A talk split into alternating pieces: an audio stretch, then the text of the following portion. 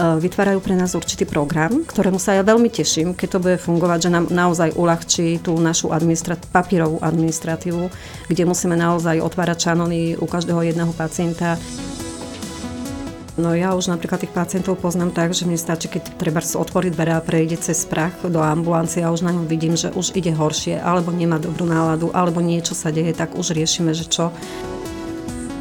Ja im stále každému doporučujem, to je taká moja veta, že mám novú kamarátku, s ktorou sa musím naučiť žiť. A druhá vec, aby počúvali hlavne svoje telo, čo im hovorí.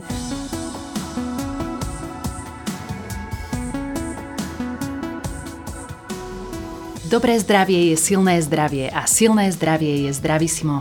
Liečba ochorenia skleróza multiplex si vyžaduje pravidelné návštevy špecializovaných SM centier, kde sa pacienti zveria do rúk neurológov a kvalifikovaných zdravotných sestier. Tie pacientom sprostredkúvajú odborné rady a častokrát i žiaducú psychickú podporu. 12. mája sme si pripomenuli práve Medzinárodný deň zdravotných sestier a my sme radi, že dnes môžeme v štúdiu privítať pani Vierku Zigovú z SN Centra v Bratislavskom Rúžinové. Moje meno je Kristýna Baluchová a prajem vám ničím nerušené počúvanie. Mediálnym partnerom podcastu je online magazín plný Elánu, kde sa dočítate o zdraví a o mnoho viac. Dobrý deň, pani Zigová, vítajte u nás. Dobrý deň, ďakujem veľmi pekne za pozvanie a za privítanie. pani Zigová, ako ste oslávili ten Svetový deň zdravotných sestier? Pripomínajú si to ľudia, vnímajú to pacienti?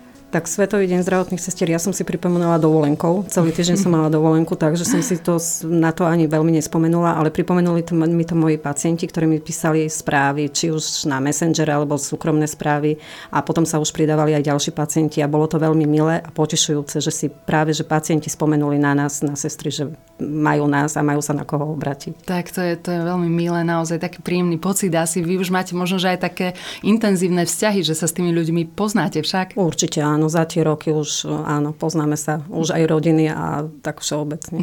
Taká komunita.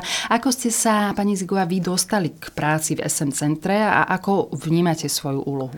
Tak ja som sa k práci v SM centre dostala tak, že po šiestich rokoch materskej dovolenky som sa vrátila do nemocnice v Ružinove, už robím 30 rokov. Teraz mm-hmm. maj bolo aj moje výročie 30-ročné v Ružinovské.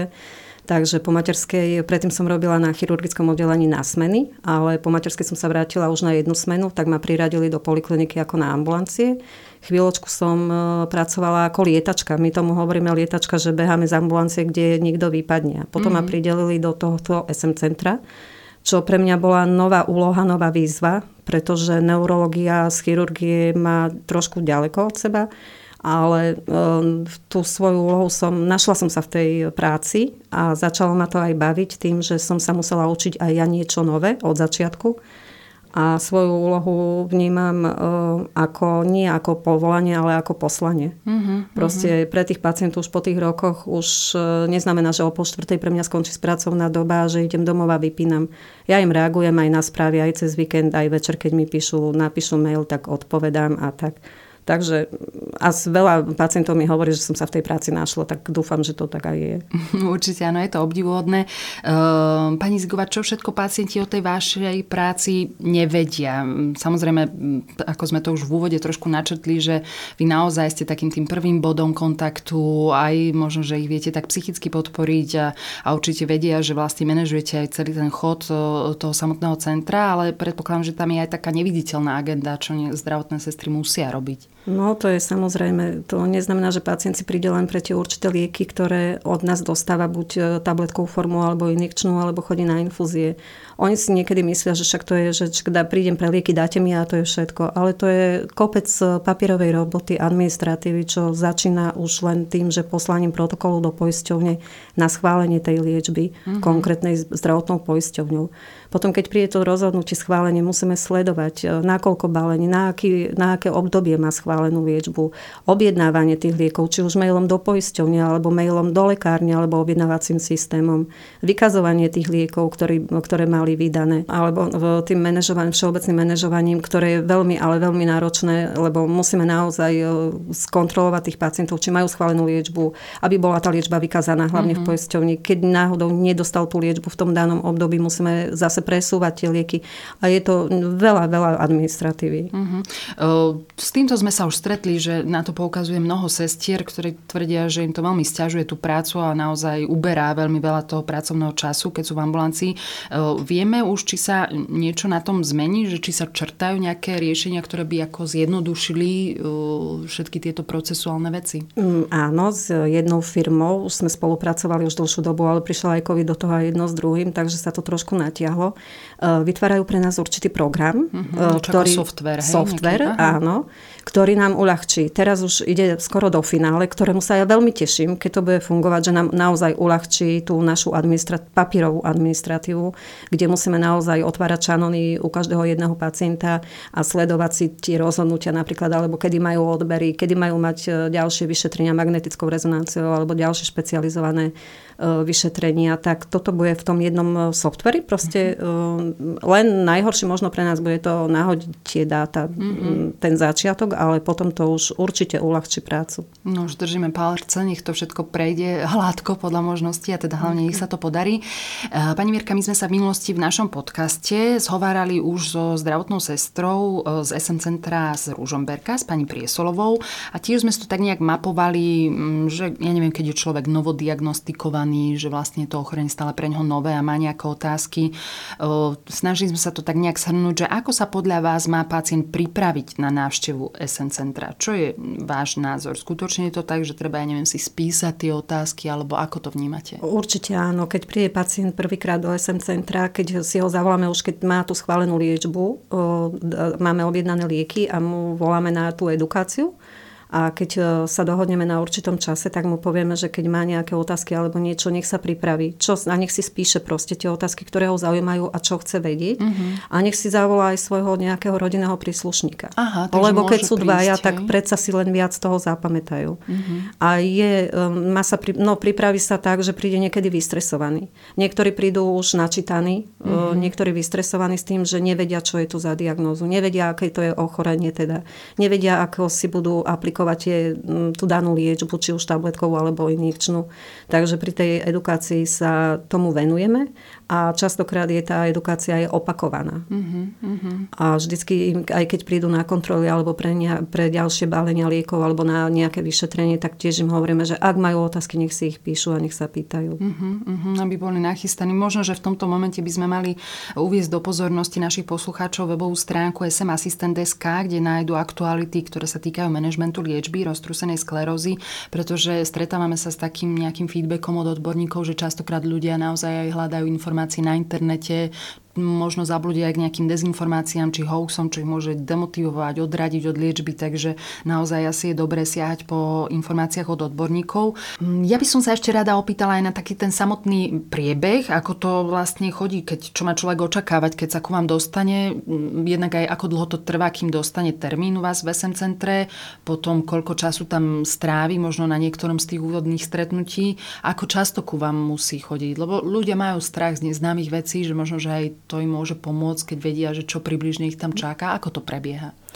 No, prvýkrát, keď sa k nám pacient objednáva, či ho už objednáva lekár z nemocnice, kde bol hospitalizovaný a bola mu zdiagnostikovaná táto mm, diagnóza ochorenie, tak buď ho on objedná, alebo potom sa pacienti objednávajú sami, že dostali k nám číslo, že majú sa u nás v centre objednať.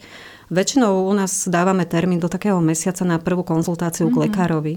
Eh, keď príde na dohodnutý termín, tak s lekárkou si eh, prejdu všetko. Eh, pani doktorka vysvetlí, čo je to za ochorenie, či je vhodný už na nastavenie liečby, alebo mu dá ešte ďalšie vyšetrenia, ktoré potrebuje k tomu, aby sa uistila, že tá diagnoza je 100%. Mm-hmm.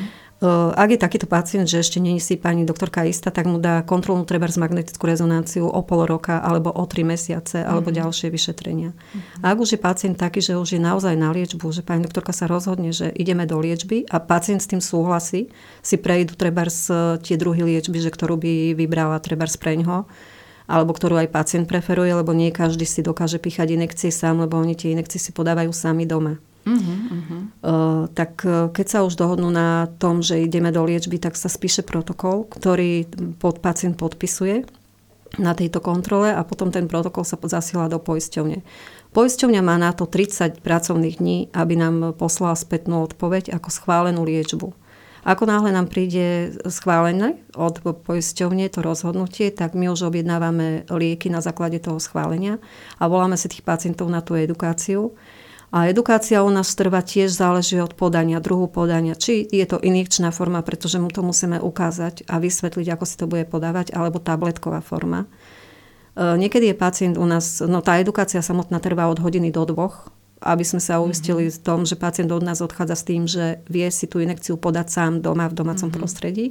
Ale máme aj pacientov, ktorí sú u nás aj 6 hodín sledovaní. Záleží mm-hmm. od druhu uh, lieku, ktorý má. Mm-hmm. Vidím, že toto je veľmi individuálne, uh, že, že to zjavne teda závisí od samotného pacienta, od do druhu liečby. Ako často musia potom chodiť ku vám na nejaké kontroly? Či to tiež no, kontroly sú individuálne podľa toho, aký druh liekov má. Niektoré lieky, pri niektorých liekoch robíme kontrolu prvú odbery po dvoch týždňoch užívania.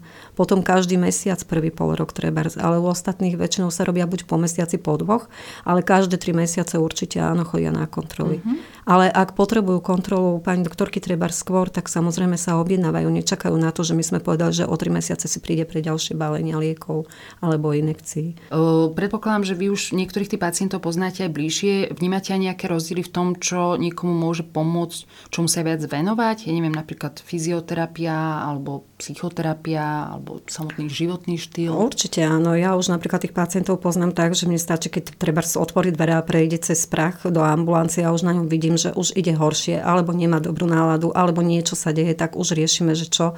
A tými otázkami a pýtam sa, že čo sa deje, čo sa udialo, aký má problém, e, či nebol chorý napríklad, lebo pri nejakých, nejakom chrypkovom ochorení alebo pri nejakom prekladnutí sa aj môže zhoršiť ich zdravotný stav, čo nemusí mhm. znamenať, že majú už zhoršené neurologicky ako a tak a už riešime, že či potrebuje doporučiť tú rehabilitáciu, alebo či kúpeľnú liečbu doporučíme, alebo či potrebujeme riešiť psychologa, alebo urologa, alebo nejakého iného odborníka. Uh-huh. Takže určite áno, poznáme tých pacientov. Uh-huh, uh-huh. Vy ste prispeli práve aj do takej unikátnej publikácie, ktorú zastrešila pani doktorka Daňka Slezáková, e, Život so sklerózou multiplex.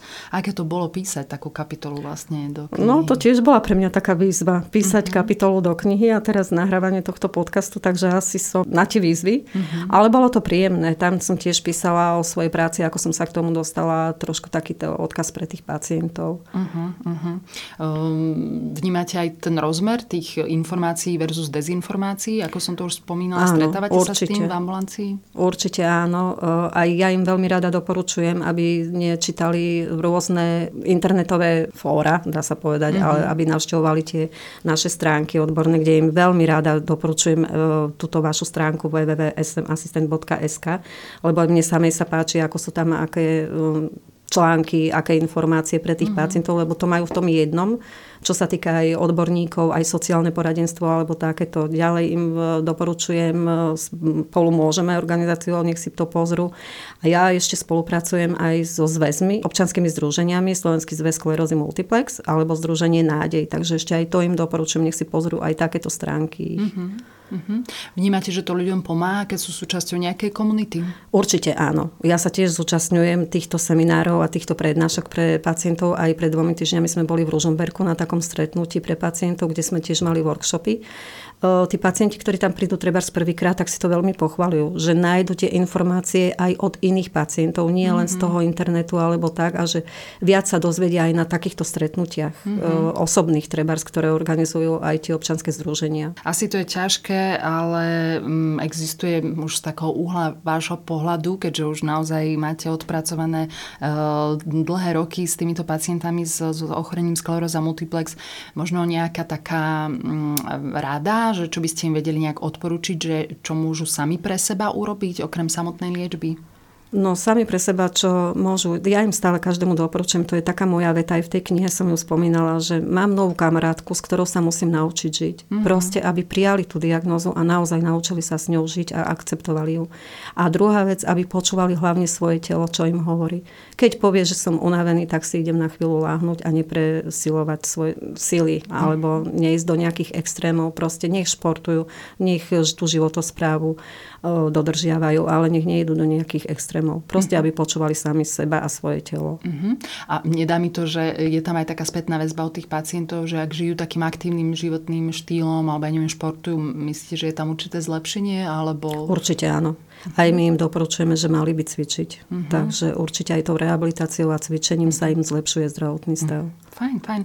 Na záver, čo by ste si vy prijali pre pacientov s SMK, či aj pre vás, zdravotníkov, aby sa vám pracovalo lepšie? Už sme to trošku tak nejak načetli, že čo, nás, čo vás možno čaká v budúcnosti. No, pre pacientov by som prijala každému jednému len to zdravie. Čo najmenej atakov, zastabilizovaný zdravotný stav, aby mali tie vyšetrenia stabilizované, aby sa im nezhoršovali ich príznaky. A pre nás zdravotníkov možno aj ten program, software, ktorý nám vyvíjajú, ktorý nám uľahčí tú prácu a možno pre nás veľa spokojných pacientov. Ďakujeme vám veľmi pekne za váš čas, nech sa vám darí. Ďakujem aj ja veľmi pekne. Milí poslucháči, naše Zdravisimo sa pre dnešok končí. Na záver vám odporúčame aj naďalej sledovať stránku www.smassistent.sk, kde nájdete aktuality týkajúce sa manažmentu liečby roztrúsenej sklerózy a tiež články od ďalších odborníkov. Budeme radi, ak naše zdravy si odporúčite aj svojim priateľom.